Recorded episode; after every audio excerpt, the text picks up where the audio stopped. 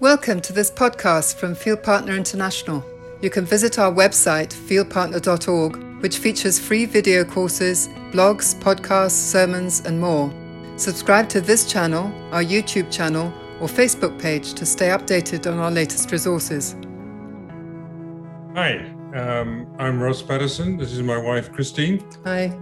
Uh, we're just going to give a brief introduction. Thanks for coming. Um, Tony served as a missionary with OMF, Overseas Missionary Fellowship, from uh, in East Malaysia from 1975 to 1983.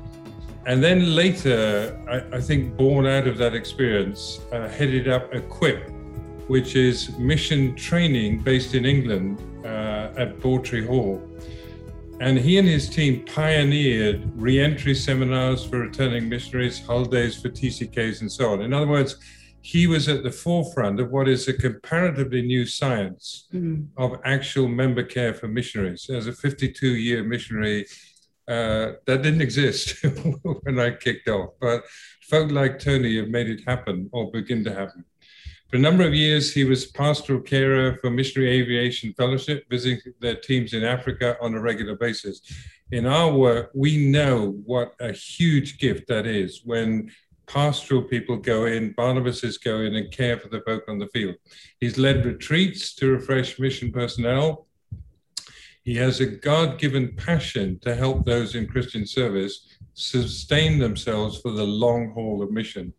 He's an author, retreat leader, mentor, and friend. He's written Working from a Place of Rest and Rhythms of Grace. Now, just a note uh, to say that the last year or so has been pretty hard for Tony. His wife, Evelyn, passed away uh, through quite a difficult, I think, illness. And at the same time, Tony himself got COVID 19. And it wasn't just one of these can't taste everything, but everything is uh, the same. He was, I think, over a 12 day period in hospital. So it was a, a serious battle. Um, but what I really want to say is Tony's a long, long time friend and uh, it's good to connect with him again. Tony is the kind of guy that you want to cuddle. he's, he's, that kind of guy. So um, I'm going to hand over to Christine to say a few things, and then it's Tony time. Okay, just briefly, Ross mentioned that um, Tony's an author. Um, he wrote Working from a Place of Rest. And I really want to recommend that because that really impacted my life in this whole, whole regard and also helped me when I was uh, preparing material for my Crossing Culture 101. Um, that's a course that you can find on fieldpartner.org, and you'll find all the um, all the links um, somewhere in the chat or uh, elsewhere. And um, I also want to recommend his Facebook page. Do follow him. I started following him about around the time that Ross just described, when um, Evelyn was um, in in uh, hospice, and he was actually um, catching COVID and then going into um, intensive care and all the awful train, uh, time he had then.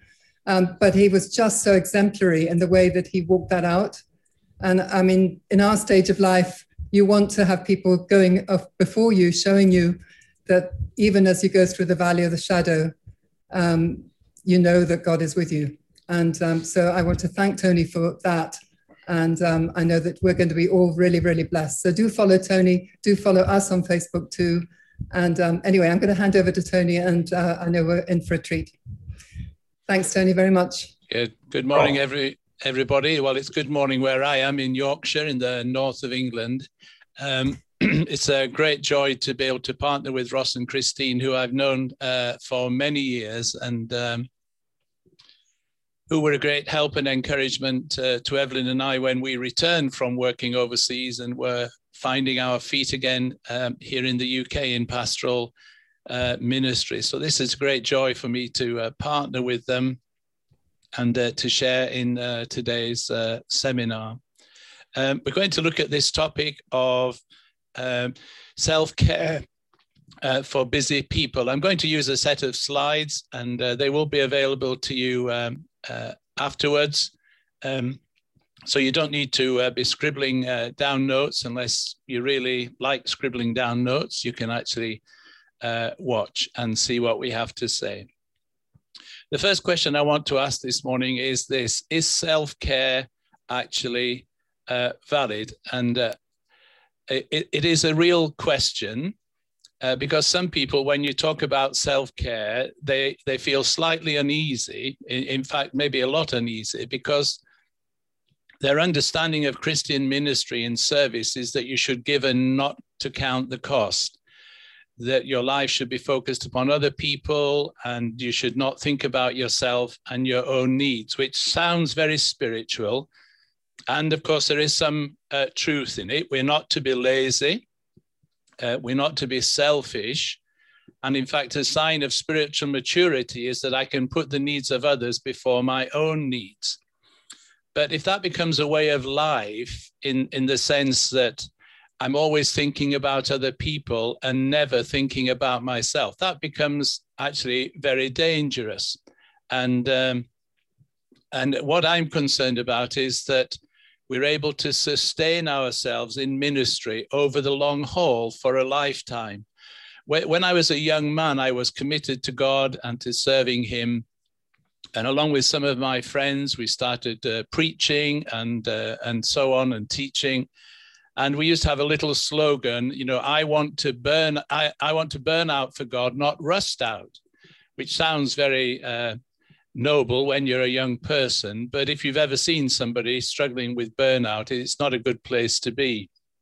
And it's not a, a healthy approach uh, to life at all. So I want to really establish, first of all, that self care, looking after yourself, is a valid thing because if you don't look after yourself, you eventually you won't be able to uh, look after other people.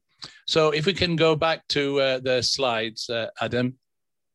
Um, so the first, my first answer to his self-care valid is this: it is the, to do with the character of God. God is not a slave driver. He isn't a pharaoh who asks us to make bricks without giving us straw.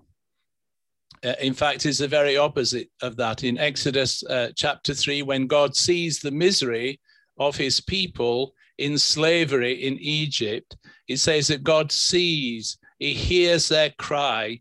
He is concerned for them and he comes down to help and to relieve their distress. That's the very nature of God. Isaiah 40 talks about God who is the good shepherd, uh, who tends his flock, who gathers them in his arms, who carries them close to his heart, and who leads them. This is the very character of God, the God whom we serve. So he's not going to drive us into the ground. He's not going to take delight and pleasure in seeing us live lives which are exhausted and weary and threadbare. He, he is concerned for our well being. So, the character of God. The second one, the second slide, please. Next slide. Is the example of Jesus. Is self care valid? Well, look at the example of Jesus. I love John chapter 4, verse 6, which is the heart of that book that has been mentioned, working from a place of rest. Because there we see Jesus sitting down by the well and having a rest. That's what he's doing when the Samaritan woman comes. And everything that happens in that story, her conversion and the revival that breaks out in that Samaritan village of Sychar, it happens because Jesus was doing nothing. He was having a rest. He was sitting uh, taking some time out. And that's why I speak about working from a place of rest, because we don't have to make things happen. We simply respond to what God is doing. We're not working for God, but we are working with God. You'll see that the pattern in the Gospels, Mark chapter 1, Jesus chose to be alone. Sometimes he would leave the crowds and just go to be by himself, to have solitude, uh, to recover his inner poise, as it were. That's the pattern that he trained his disciples in. He said, Come apart with me and rest because they were rushing around, like we say in English, like headless chickens. They didn't even have time to eat. That's not the lifestyle that Jesus wants for his disciples. He said, Come apart with me and get some rest. I, de- I delight to see the way that Jesus made friends with Mary and Martha and Lazarus in that home in Bethany that became a place of refuge for him, a safe place where he could withdraw uh, from all the pressures and demands he found himself under. And then this incredible verse in John chapter 12, where you read that Jesus actually hid himself. He was in such demand that he went to a secret place where no one knew uh, where he was. So Jesus took time uh, to care for himself. Next slide, please. And here are some wonderful words that Jesus spoke. Uh, Matthew chapter 11. And in the message version, it, it is just such a beautiful expression of the invitation that he gives to us. It says this Are you tired, worn out, burned out on religion? Well, come to me, get away with me, and you'll recover your life. I'll show you how to take a real rest. Walk with me and work with me. Watch how I do it. Learn the unforced rhythms of grace. I won't lay anything heavy or ill fitting on you. Keep company with me, and you'll learn to live freely and lightly. When I first came across that paraphrase from Eugene Peterson, my life was packed full of activities, and I was weary and I was worn and just a little bit sad. And when I read these words, especially that last part where it says, You learn to live freely and lightly, something inside me said, God, that's the way that I want to live. And it set me on a journey of discovering those unforced rhythms of grace, what it means to work with God, not just for God, in partnership with Him, responding to His initiative. Are you tired? It says, Yes, I was constantly tired. Are you worn out? Yes, I was very weary. Burned out on religion? Almost. But here I found the answer in the example and the teaching of Jesus. Next slide, please. So is self-care valid? Well, just look at scripture as a whole. Psalm 23, that wonderful psalm, uh, which says this, he restores my soul. He makes me to lie down in the green pastures and by those still waters. And uh, the soul needs time to be restored. When you're in ministry, you're giving out all the time, but you need time to receive. And the good shepherd leads us in such a way that our souls can be restored, we can be refreshed, we can be renewed. And that's how we sustain ourselves in the long haul of ministry. Proverbs says, guard your heart, look after your inner being. Uh, Philemon talks about those who refresh the hearts of the saints. And Paul benefited from such people who welcomed him into their home and who gave him that kind of refreshment that they need. 1 Corinthians talks about three three men, and those three men are named who whose ministry seems to have been to serve others and uh, and uh, to refresh them. Uh, and that ministry was going on even in the New Testament church. Next slide, please. Uh, Romans chapter 16, we read about a man called Gaius and his ministry of hospitality. Hospitality is giving space to other people and how blessed we are that there are people who open up their homes and who establish centers, retreat places, uh, places where you can go uh, to be refreshed and renewed, because it's essential in ministry. And it's right there in the scripture, in that New Testament church that was so full of activity, expanding left, right, and center, and yet make, making establishing places where people could be refreshed. I love the fact that Paul, when he was in prison, writes and says, you know, send Mark to me and tell him to bring some blankets and some books and something to write on. He was cold. He wanted blankets. None of this kind of macho spirituality, which says, I don't need a blanket. I'm strong and I can survive the cold. No, he says, bring me some blankets. I need some comfort. I want some books to read to stimulate my mind. I want something to write on because I've got thoughts that I want to share with others. Paul says, watch your life closely in Ephesians, he says, Be very careful how you live. Be very wise in the way that you live, in fact, is what he says. And sometimes we don't give attention to the way that we're living. It's part of self care that we stop and actually consider our ways. And of course, the great statement in, in the Old Testament and New Testament is that we should love God and we should love others even as we love ourselves. To love ourselves is not being selfish, it is the way that we care for ourselves so that we can continue to love other people. Next slide. And then there is the wisdom of lived experience. And people like Ross and Christine and myself, we've been in Christian ministry all our lives, 50 years or more. And you learn things as you go through life. And, and you learn you learn this that it's not just a question of starting off. Anybody can start with a lot of enthusiasm, but only those who know how to pace themselves can continue right to the very end.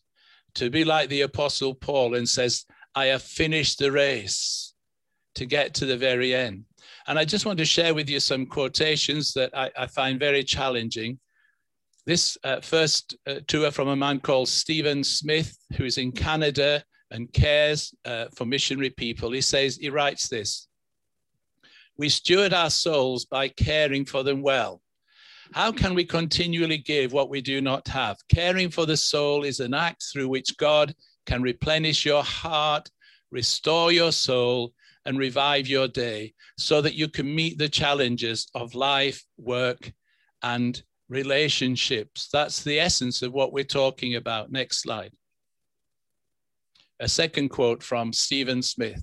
He says this We forfeit our souls every single time we choose to drain ourselves and to not replenish ourselves, to run on empty rather than stopping and intentionally doing the things that will bring us life.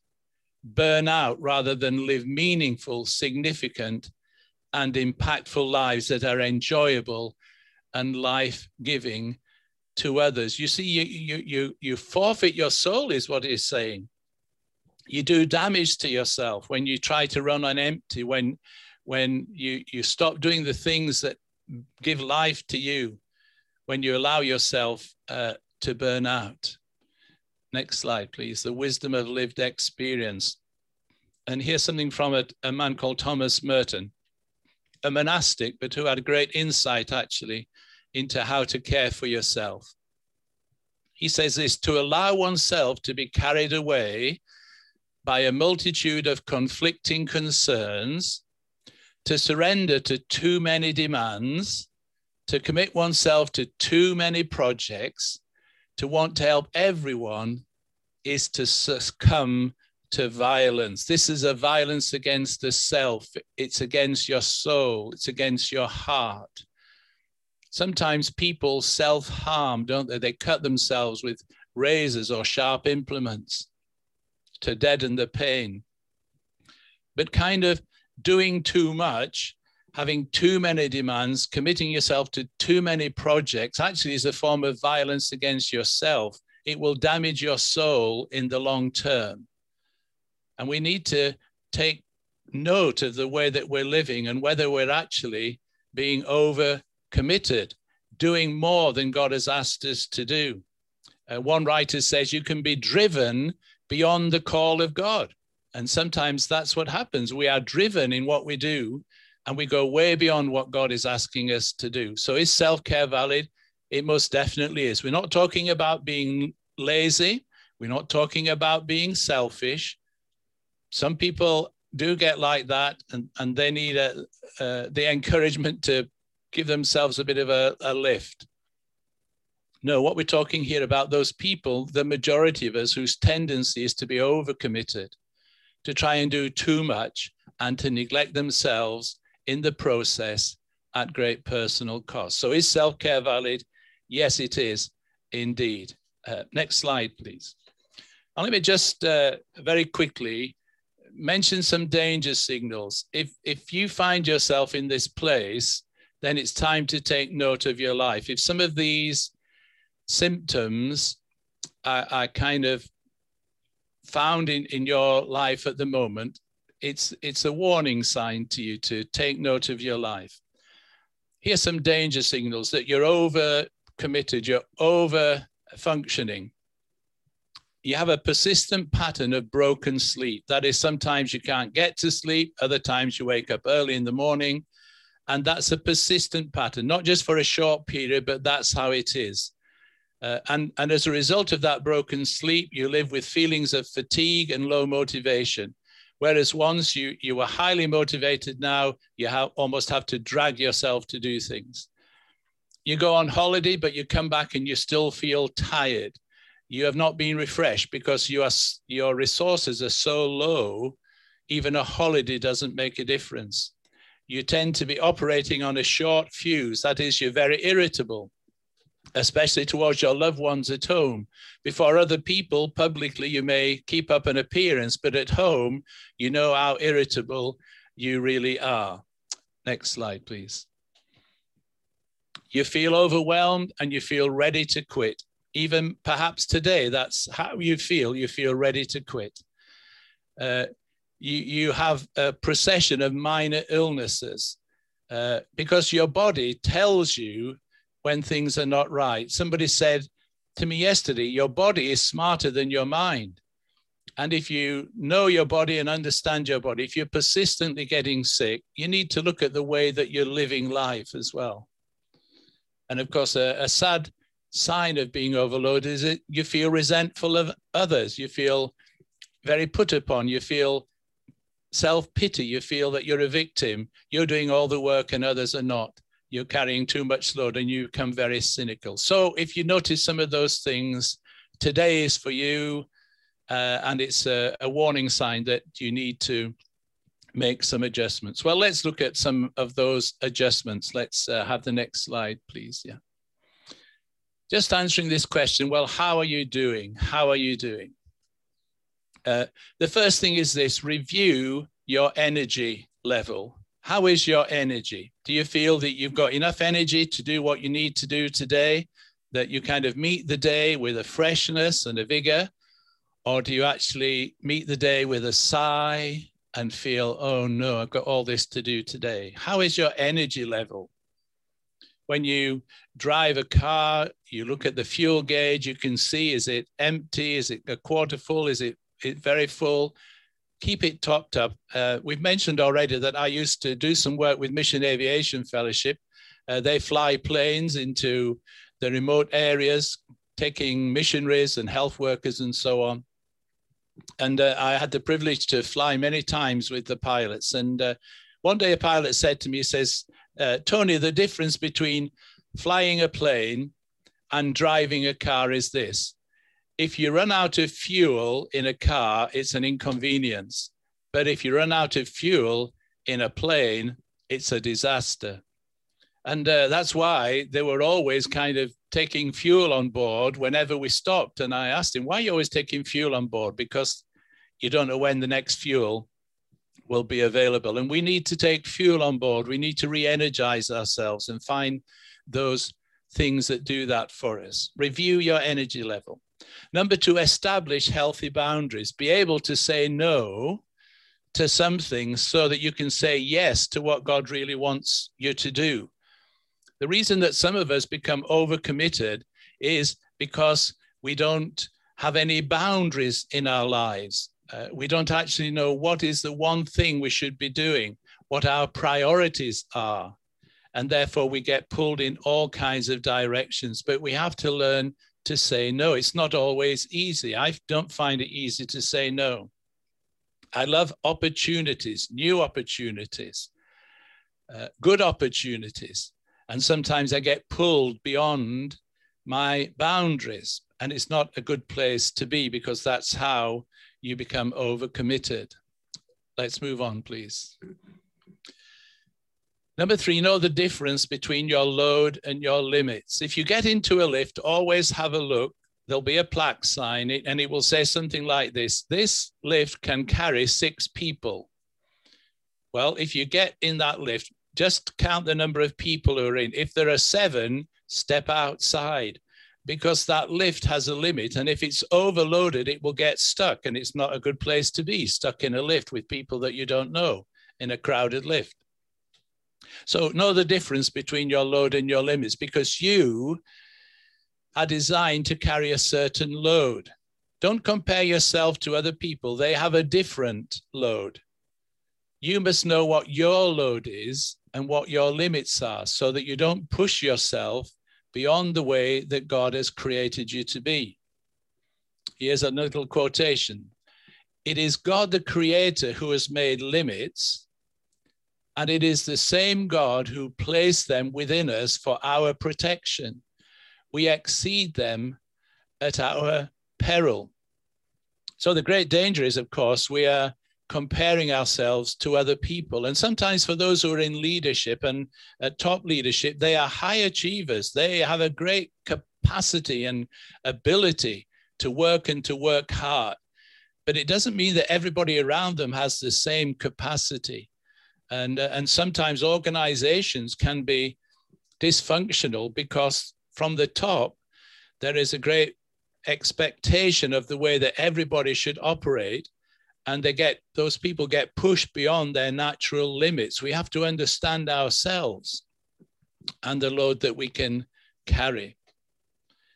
Related to that ruth haley barton says this our unwillingness to live within limits both personally and in community is one of the deepest sources of depletion and eventual burnout you see a whole community can be living dysfunctionally in this country, we're just coming out of lockdown and churches are beginning to look forward to meeting together again. Uh, but we're coming out after a whole year of that, and many people are tired and fatigued and exhausted. And, and some of us have been exhaust, exhorting churches be careful, don't try to hit the ground running, build up slowly because people are already exhausted. And those in leadership are very exhausted after the last 15 months.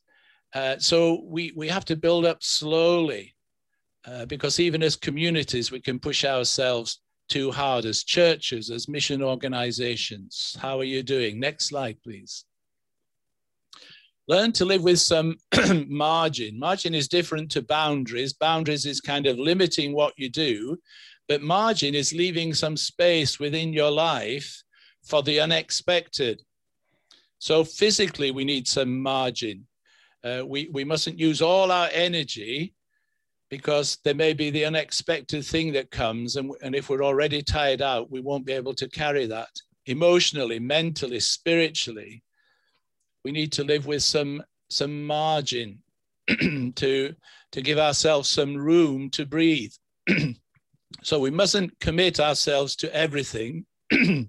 we must manage our diaries quite carefully so that there is some space for the unexpected. Point five is this know yourself, to be kind to yourself. Excuse me. sometimes, sometimes we're better at giving grace to other people than we are to ourselves. And uh, we need to know ourselves and understand how we work. For instance, the difference between being an introvert and an extrovert extroverts are actually energized by being with other people. They get a buzz from it, whereas introverts are drained from it. If you're more of an introvert, then you need more time and space alone, and that's quite legitimate. It, if you need an ex, if you're an extrovert, you do need to be with people, and that will energize you. But you have to be careful. Your danger is that you take on too much simply because you love being with people. And even extroverts have to learn how to have solitude, how to step back from the demands and the pressures or the excitement and the buzz that you get. So know yourself and be kind to yourself. and finally, learn to work from a place of rest, which means remembering that this is God's work. He is the one who is working, and He invites us to join in with Him. He's the initiator. We are the responders. We don't have to make everything happen. The burden is not upon our shoulders. It is His work, not mine. So you can actually learn to work from a place of rest. So, how are you doing? Next slide, please.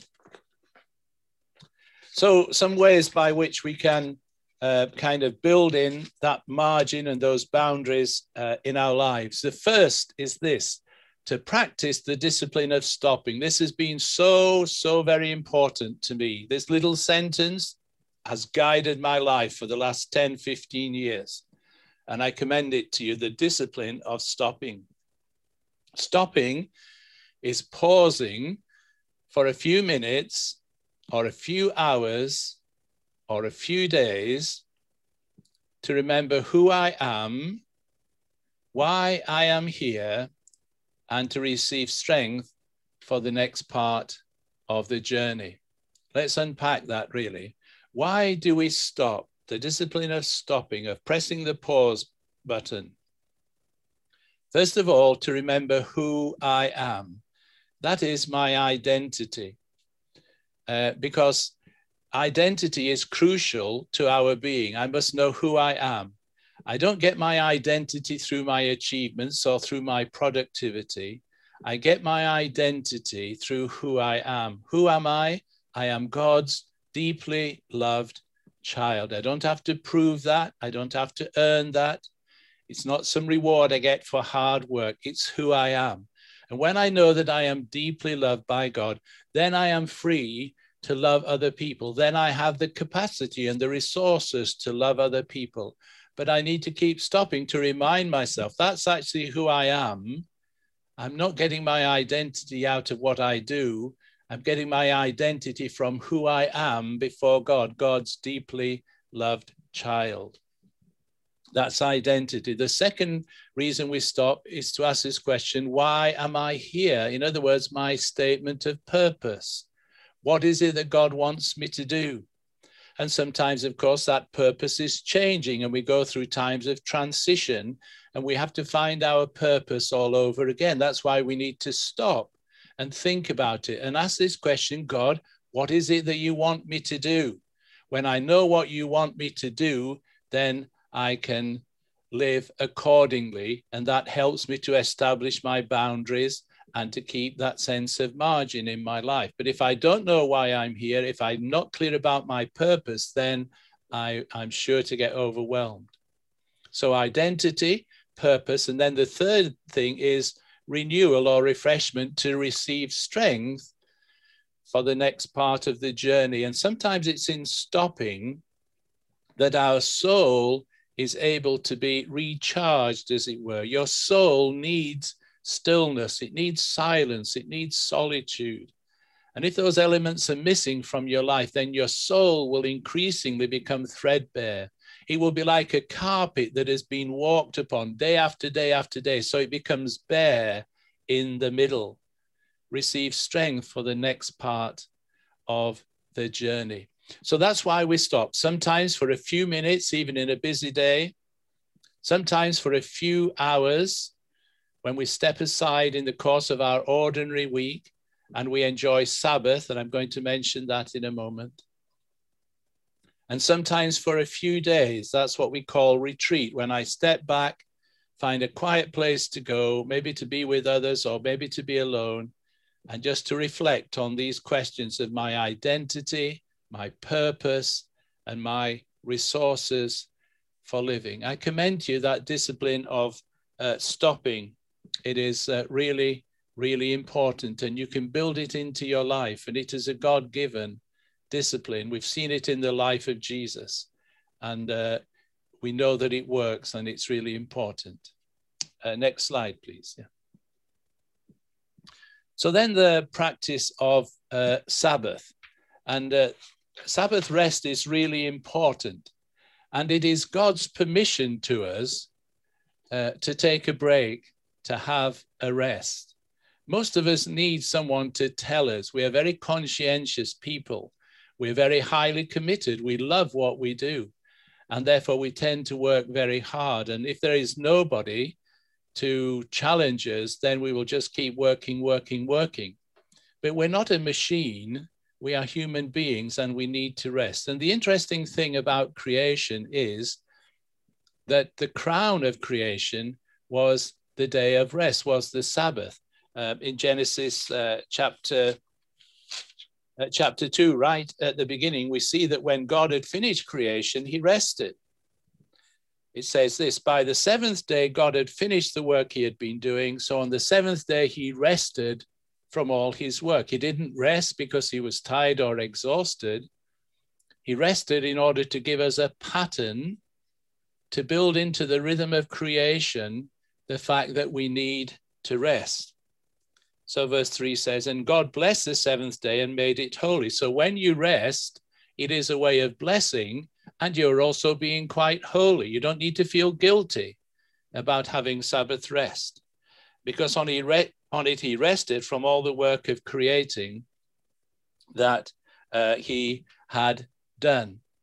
And so that principle of Sabbath was there right in creation, and then it was incorporated into the Ten Commandments. In other words, the 10 wise ways of living your life. And we read about it in Exodus, where we're told to remember the Sabbath. And the connection there is made to creation itself, that because God rested, we too should rest, and we should keep the Sabbath daily. And not just us, but the people in our homes and even our animals and so on should have that day of rest. It's a very important principle as far as God is concerned for our health and our well being and our effectiveness and our fruitfulness. And then Deuteronomy chapter 5, when uh, we read about the Ten Commandments for the second time, there it's slightly different and it talks about observing the Sabbath. That is, finding ways of obeying the Sabbath command, of keeping the Sabbath. And there the principle goes back to the Exodus, when they were brought out of slavery in Egypt and brought into the freedom and spaciousness of the promised land. And that's a reminder to us that we are not to live like slaves. We began with this thought that God is not like Pharaoh, he's not a slave driver. We are servants, but we are not slaves. In fact, Jesus said, didn't he? No longer do I call you servants, but I have called you friends. And we're not to live as if we are being driven by a slave driver. If there is no possibility of rest. Slaves do not expect rest, they have to work every day. But you're not a slave. You have this gift of Sabbath rest, which is really important to us. Uh, next slide, please.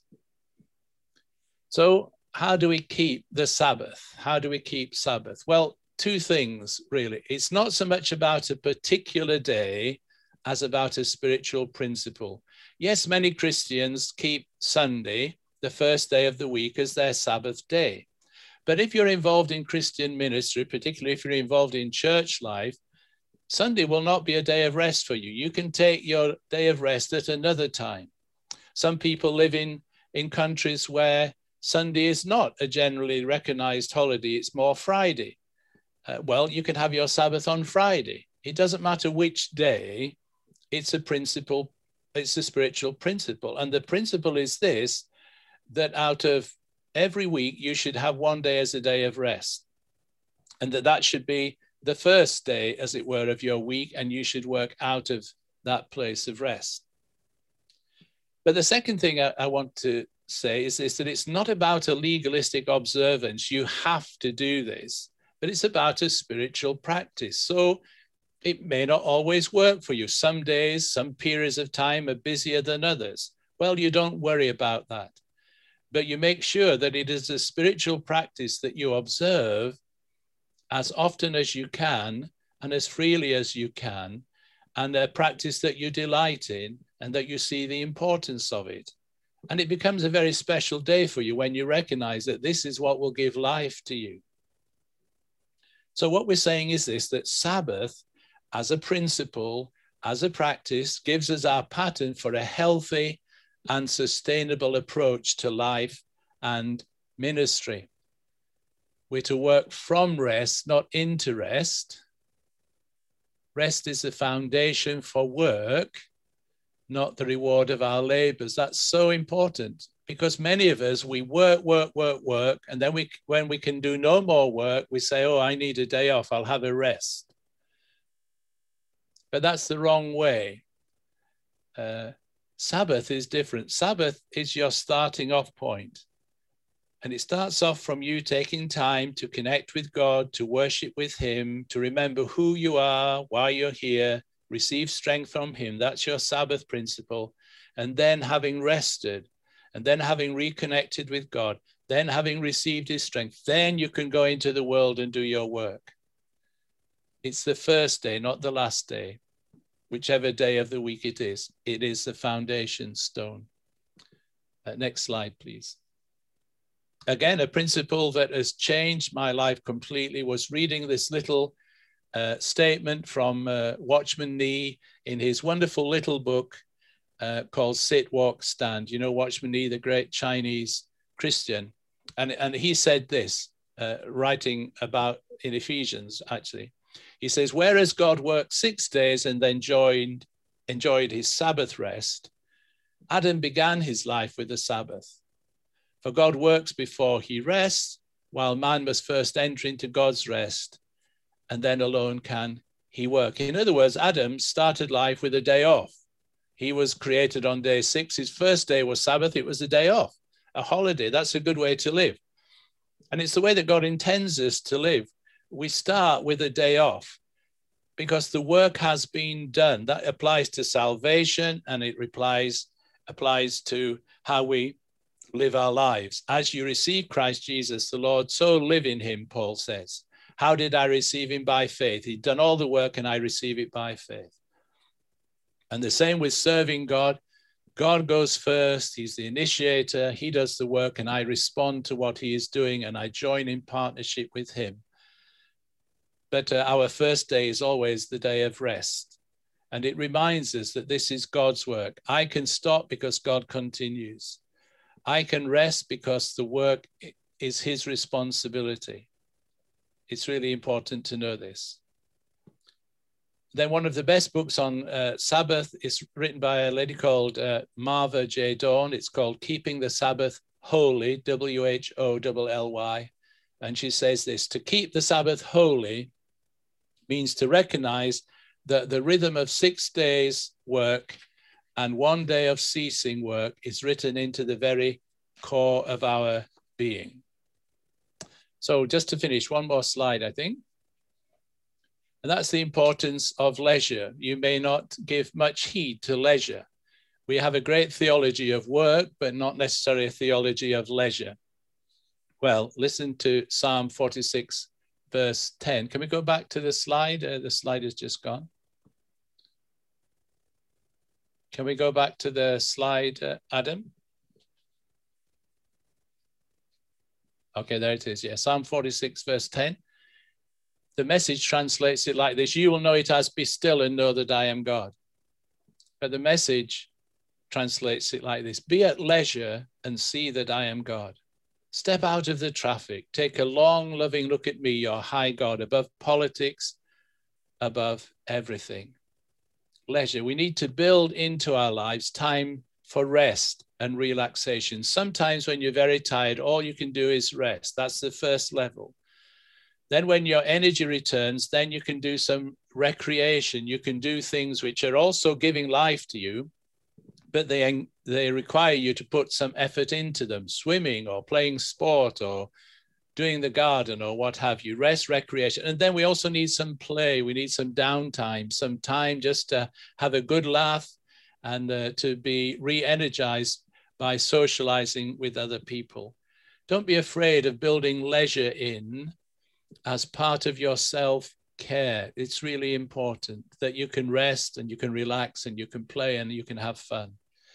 And just to finish with a statement by uh, John Chrysostom, one of the early Christian fathers, he said this, speaking about his bow and his arrows. He said this the bow that is never unstrung will quickly break. That's why leisure is important to us. If you're always geared up for work, if you're always living under stress, if the adrenaline is always flowing in your life, you're going to do yourself damage. The bow sometimes needs to be unstrung and, uh, and you need to have some leisure. So, here are just my thoughts for you about self care. I believe these are really important, and I hope you can take these things and learn to live by them. I'm going to hand back to uh, Ross and Christine so we can uh, have some questions. I did see that there were some questions coming in. Uh, so we uh, uh, we can answer some of those if there is time. Okay, we need to. Uh, I haven't introduced Adam. Adam is the brains and the muscle behind all of this. He's the admin guy, does a fantastic job. So, Adam, I need you to do a fantastic job here. Um, how are we going to get the questions? There were a couple, I think. Yeah. yeah. Um, I can uh, I, I can see some myself. Shall I answer the ones that I can see, Russ? The one that begins QN, we know who that one. Can you see that? I can see one that says, What can we do for someone who does not want to recognize the dangerous symptoms from Rosemary. Okay. Yeah. Yep, off you go. Yeah, well, some people, of course, don't want to recognize the symptoms because uh, to many people it seems like failure to admit that that you're struggling, that you can't keep up uh, the pace, and so on. So we have to be very gentle and patient uh, with such people. Um, and some people instinctively know that if they do admit their need uh, and, and, and ask for help, they, they kind of feel uh, some somewhat ashamed ashamed of that, and they instinctively know that underneath their busyness, they are hiding from something because busyness is often a cover up really for pain and hurt, and and sometimes we can only make the breakthrough when we when we acknowledge the pain that drives us to be so very very busy. Um, so we have to be very uh, gently. I love that verse that I read from Isaiah 40 that the good shepherd, you know, he, he deals gently, so gently uh, with us. And sometimes we have to be very patient and understand that busyness is often a, a defensive layer that people create for themselves uh, because of their inner pain. Um, it's the same reason that many people are afraid of stillness and silence because when you're still and silent and in solitude, you meet yourself. And some people are not happy to meet themselves. um, they'd rather avoid themselves. So I think that's why sometimes God allows us to experience burnout, because when you experience burnout, you come to the point where you can sustain the defense mechanism no longer and uh, and you're able to receive the help that you need. And sometimes that help is not just about adjusting your priorities it's actually about dealing with the pain that's inside. Um, so be aware of that that when somebody is resistant to the offer of help it is because probably it's because that they have some pain inside them and and there will be a right time for that pain to surface and and to be dealt with. So you can't force this upon people, all you can do is set an example, model it to them, create an ethos, a climate where we are not driven and we don't expect people uh, to work beyond their limits. That, that's all, all we can do. Okay, Tony, let, let me lead in yes. to another one from Rosemary here. Yeah. Uh, we know who and what God is like, but many leaders are often type A people who are driven and ambitious to achieve and accomplish results quickly. How do you practice self care when you're working for a leader who does not believe in self care for himself? And I'm thinking actually of a conference in China I was speaking at, and listening to guys speaking about their particular leaders, uh, they would have raised this same question. yes, yeah. yeah, yeah. It's one that often uh, comes up. And uh, uh, i mean the short answer to that is change organizations isn't it? And uh, get out from there.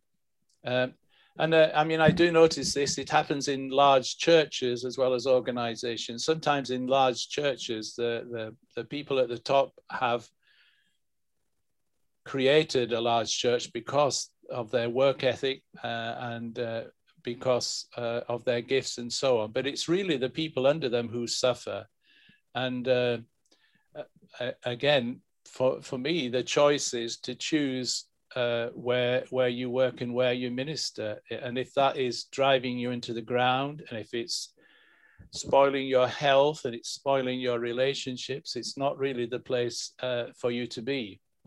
It's not easy to change the culture of an organization, um, uh, particularly a successful one. Uh, and organizations uh, like that are often very driven and, and their purpose, purpose statements are, are very big and strong. And well, if, uh, if, if you see that it's not doing you any good, I would be asking God to give you uh, a way out, really, or alternatively to, you know, to to ask and um, and and find help even within the organization to, to raise the question, but sometimes it's not not a very uh, it's not welcomed. Such uh, questioning is not uh, welcomed. I, I, remember talking with a, a, lady in a very large church who who said, you know, she couldn't keep it up any longer, and and so I said to her, well, go and talk to your senior leader, and she went, and she said, you know, I'm just uh, kind of stressed out. And his answer was, well, we're all stressed. You just have to do it. no compassion or sympathy there, uh, really. So it's not actually easy to,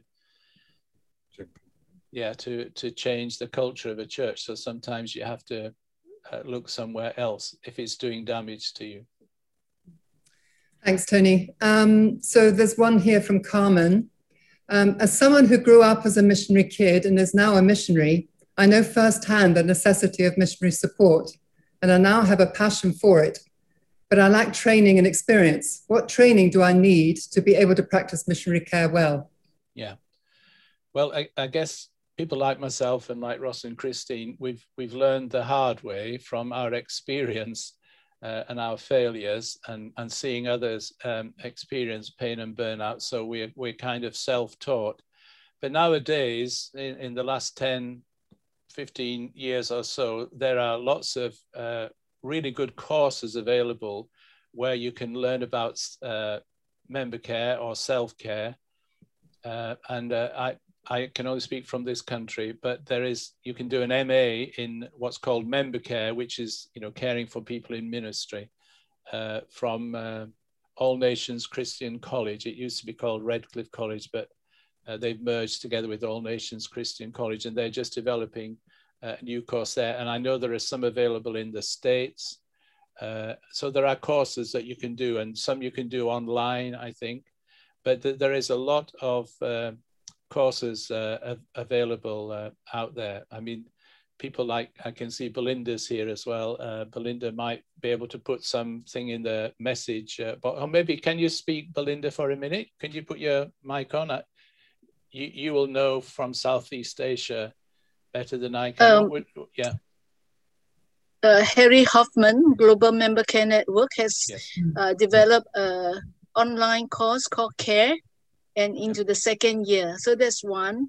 Of course, um, the Asian Network has uh, some conferences, but now with COVID, it's not possible. But there are also um, books available. Uh, Larry Gardner is a good one, and I know uh, um, what's her name um, from Indonesia, Hannah. Honey, uh, honey. Honey, honey. Because uh, that's on the call here. Yes. Yes. So so there are resources out there. Yes. So uh, we, we tap from all over and the benefit of COVID is that we can come online. So yes. we, we it's a lifelong uh, learning and I yes. am uh, myself have uh, embarked on the MA uh, through Redcliffe. So so it's ongoing and ongoing. so there are many resources out there. Yes. Books are great help too. And then yes. being together with other uh, caregivers is a way to learn too. Yeah, great. Great answer, Belinda. Better than my answer. Thank you. I, I knew it would be. Okay, another question from Rachel. Um, what does self care look like as parents of young children? Any advice to those that are in ministry with little people? Yes, indeed. And, and there's no doubt that it is the hardest stage of uh, life. And uh, my wife and I had two children. They were born during our time in, in Malaysia. And, uh, and, and one of them would never sleep. um, and it, it, was really, uh, that was really a very, very difficult time. And you have to recognize that that is a period of your life and that you have to cut down what you can do uh, and accept those limitations. You can't do everything, and you sometimes the most important thing is to focus on your children. So you have yeah. to be kind and compassionate to yourself and, and not take on, don't compare yourself to single people who, uh, or people who don't have children. Uh, you yeah. can't you can't do the same amount. That's kind of not possible. And and then another thing, and this helped us greatly, was to look for aunties and uncles who would uh, um, help with your childcare. Sometimes you may be in, in a situation where there are grandparents around. That's my particular role these days. My daughter's working full time, and so is her husband. And often I take the children just to give them a break and, and, and, and help them to sustain themselves. That, that's where sometimes there are grandparents or they can be aunts and uncles. During our time in Malaysia, we had uh, many aunts and uncles in the church who delighted to take our children uh, and uh, and have some time with them. So that was a, a, a great uh, relief and uh, release for us. But uh, I think the, the most important thing is to be kind to yourself, to recognize that these are the hardest days. It does get easier and you will come through. But but you have to know your limits. We've set, talked about knowing your limits. And, and when you have small children, you have uh, many limits. Maybe Ross and Christine uh, want to say something about that uh, as well. Ross won't because he got it wrong. Uh, so we'll move on to the next question. The next question. uh, I, I, would say, Tony, that almost every person, well, not like you, like me, looking back says, I wish I'd done it differently. I wish I'd give the kids more time. But yeah, well, yeah. we serve a God of grace, not a Pharaoh, as you yeah. write this. Yes, that's right. Yeah. And he's done amazing work. Okay, another question. And you're, we're getting short, getting so short, yes. you're yeah. going to have to give uh, reasonably short answers. A full-time work worker once said to us, this is CK, uh, who's asked this question. A full-time worker once said to us that we are invincible until the Lord brings us home. The version I heard is, we're invincible until our work is done. Uh, what are your thoughts on this? Uh, well, I, I, mean, I don't agree with it at all. Um, not in, that's the short answer. We're not invincible. We are vulnerable. And uh, we continue to be vulnerable, and our frailty is part of our humanity, and God respects and knows, uh, and knows that. And uh, if we think we're invincible, we will be uh, heading for a big, uh, a big crash. Uh, Paul said that God's strength is made perfect in our weakness, and because we are weak, we depend on His grace, and, and we know that His grace is sufficient. but that doesn't mean that we're invincible uh, and in, uh, in, fact, Paul suffered greatly in his ministry, didn't he? So I would be very wary of uh, such uh, statements because uh, they're, they're not always uh, true or accurate. Okay, one question here. How do you have Sabbath rest when you live in a 100% community culture, collective culture? Yes, that's a good one. Well, I, I, I mean, I think the thing that Jesus did was to disappear, wasn't he? And uh, uh, I remember asking a, a pastor in, uh, in, in, in Africa uh, how he coped with the constant demands. And he said, We close the door. And when people see the door is closed, they know not to come because we, we do need rest as well. And so he closed the door. Normally, in that culture, the door was always open, but he learned to close the door, or he would go somewhere else uh, where he was not available. And that is the principle that uh, Jesus used. You, you, can be alone even in a crowd. Uh, you, you, you can have your own thoughts and you can um, uh, think, yeah, you, you, you can commune with God where, wherever you are. Um, but sometimes you just have to get away from the, the kind of immediate demands and find even a quiet place, go for a walk. Um, just be where people don't know where you are. That's what Jesus did. That's the surprising verse in John 12, I think it is. Jesus hid himself. Sometimes maybe you've got to hide yourself. Uh, the Bible talks about going into your room, doesn't it, and shutting the door. Well, if mm. you have a room, go into the room and shut the door. Um, or, uh, okay, or, Tony, Tony, yeah. I've got about a minute, and I want to finish with this one actually because we want to keep to time. But yep. Jackie has asked, and in a sense, we've touched on this, but it'd be good just to finish on this. Jackie says, Where can we find member care services? That's kind of not training so much as services for field workers in an agency or an organization that does not provide such services? Well, I think as uh, Belinda mentioned, there are lots of things online uh, uh, nowadays that you can uh, tap into. Um, a, a, resource that I've been using myself is called Olive Counseling. It's based in Turkey and uh, they do most things online. And they have put on uh, probably once a month some really good teaching, uh, um, uh, you know, to build people up in in their walk with God and to understand themselves better. That's Olive Counseling in Turkey, and and also there's a church in Malaysia that has put on some great um, member care uh, um, uh, sessions. I think uh, Jin Leong, who's on this, will will know it. I, I listened to a great piece on loneliness um, that came from uh, Malaysia and really blessed and helped me through uh, through uh, my own time of of loneliness. So there's a lot of things out there online nowadays, wonderfully. So I think I would look for those kind of resources, really, and and I'm sure you will find them quite uh, easily. Okay, our time's up. Tony, um, I'd like to lead us all in praying for you. Yeah, if uh, you. Um, we won't do it the Asian way and have everybody at the same time, but if everybody else but me, Tony can stay on mute. Uh, Lord, I thank you for our dear brother. Lord, you know, because you're with him, Lord, I, I love that thing from Moses that uh, you have been our dwelling place, Lord. It's not a ultimately a tent or a land or a house. It's you who are our dwelling place, Father. And we ask in a new way you would you would make that real to Tony in this time of loneliness, in this time of loss, in this time of reorientating, Lord. Um, we thank you for our dear brother, Lord. Let your favor, let your grace, let your presence, let your rest be on our brother, we pray. Lord, strengthen him. We thank you for him. In Jesus' name. Amen. Amen. Thank you. Do you want to say anything about Field Partner, and then we're, we're done? Yeah, I mean, Field Partner is a, is just a, a portal of resources. So part of um, what we would like to do is offer community would offer, offer links to other other um, places where you can get help. So do ask us um, to link you up or to find resources for you or just see what, what you find on our site um, www.fieldpartner.org. Um, thank you all very much for joining us.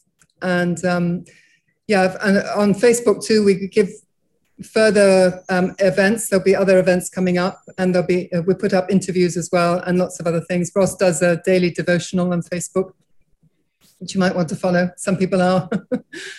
so um, watching Richard, who, who follows that daily.